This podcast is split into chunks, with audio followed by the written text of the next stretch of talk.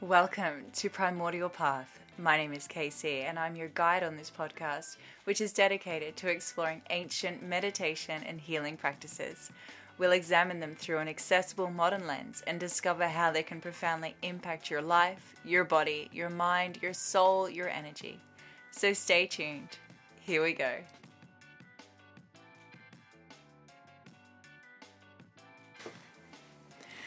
Welcome back to another episode on the Primordial Path podcast. Today we're going to talk about how infinite knowledge exists within each of us. So, great spiritual leaders throughout history have argued that infinite knowledge exists within us.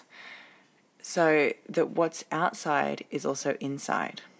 So, you've probably heard that the human is the miniature version of the universe.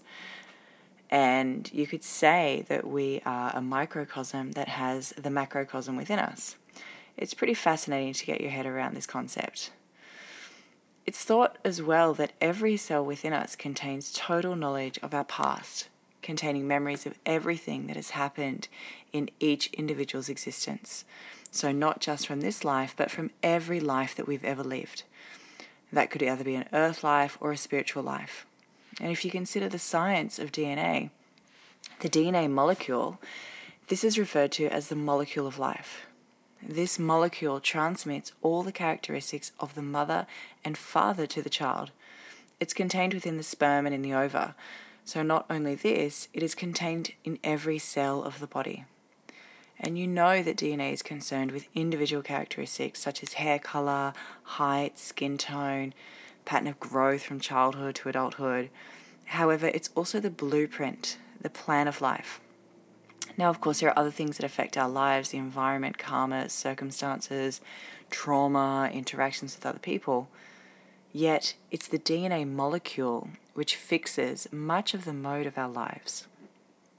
Now, from a yogic perspective, yoga has always regarded each and every cell in the body as having consciousness. In other words, the underlying existence of each and every cell is consciousness. Its manifestation can be regarded as the physical nature of the cell, the DNA molecule being the blueprint for human life.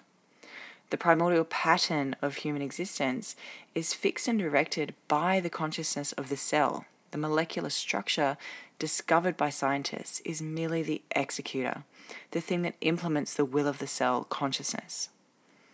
So, if we go back and reflect on each cell containing all of our evolutionary past, that all of this information is stored within us, our conditioned mind finds this concept difficult to grasp. However, in progressive scientific research, this is exactly where this path is leading. Whilst scientists have mapped out the physical form of the DNA molecule, they've yet to explore the inherent nature of the DNA molecule, for which, which for the moment lies beyond the realms of science. So, the best way to explore these DNA molecules is through meditation. Now, meditation is all about exploring the inner nature. And we can go one step further here and consider the reticular activating system. This is located at the top of the spinal cord at the base of the skull, and it controls our wakefulness and our regulation of consciousness. It allows only a small amount of information to filter through to the consciousness. It's like a censor of the human mind. Some people call this system the ego, which is central in the theme of psychology. Through its activity, we're aware of only certain aspects of perception and totally unaware of most of the information reaching the brain. It's an essential part of the brain, for if we didn't have it, we'd be flooded with sense data. For example, while we write a letter, our consciousness is concerned with thinking what to write and the writing process itself. If we simultaneously received an influx of sounds, smells, skin sensations such as texture, temperature, uh, the weight of the pan, our clothing on our bodies, and not to mention the information on organic activity in the body, such as digesting our lunch, etc., we'd find it impossible to write the letter. The reticular activating system shuts out all irrelevant information from the senses, allowing information which is concerned with the work at hand to reach the consciousness. It allows us to concentrate on our work. So, how does the system act as the ego? Well, the reticular activating system allows information to reach consciousness if it has a purpose to us.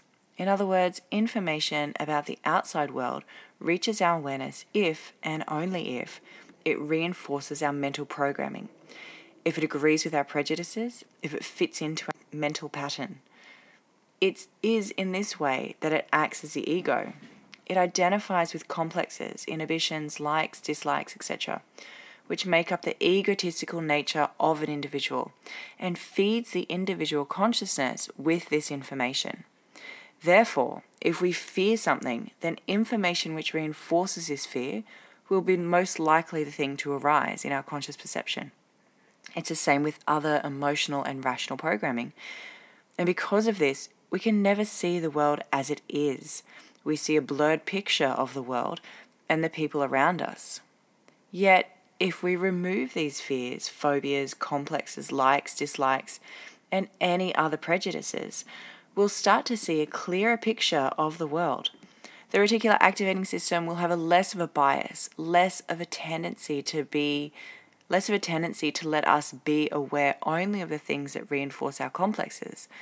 It will allow information to flow to consciousness, which is less determined by our negative mental programming. If our mind is reasonably untroubled and loving, then we'll see the environment in the same light. On the flip side, if our mind is habitually relaxed, then we'll see the world in a similar way, where everything is harmonious. So think about this just for a moment. Where does your mind naturally go?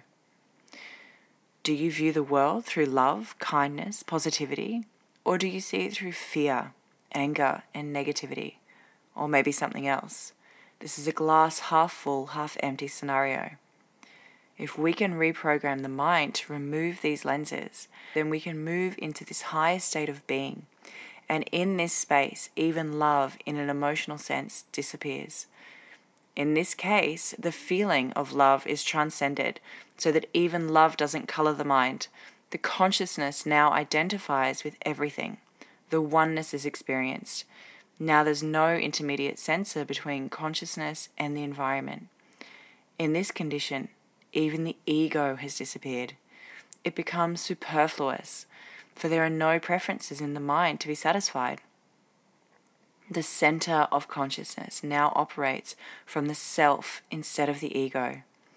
Purification of the mind is the aim of yoga, and more specifically, meditation.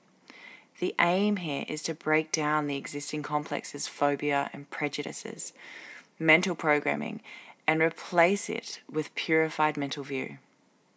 Meditation then becomes a spontaneous process. This is where the barriers between science and spirit can be eliminated. Here, using the science, we're seeing possibilities of helping people to tread the spiritual path. And with meditation, we can begin to understand the mind systematically and to gain a deeper insight into your existence, past, present, and future.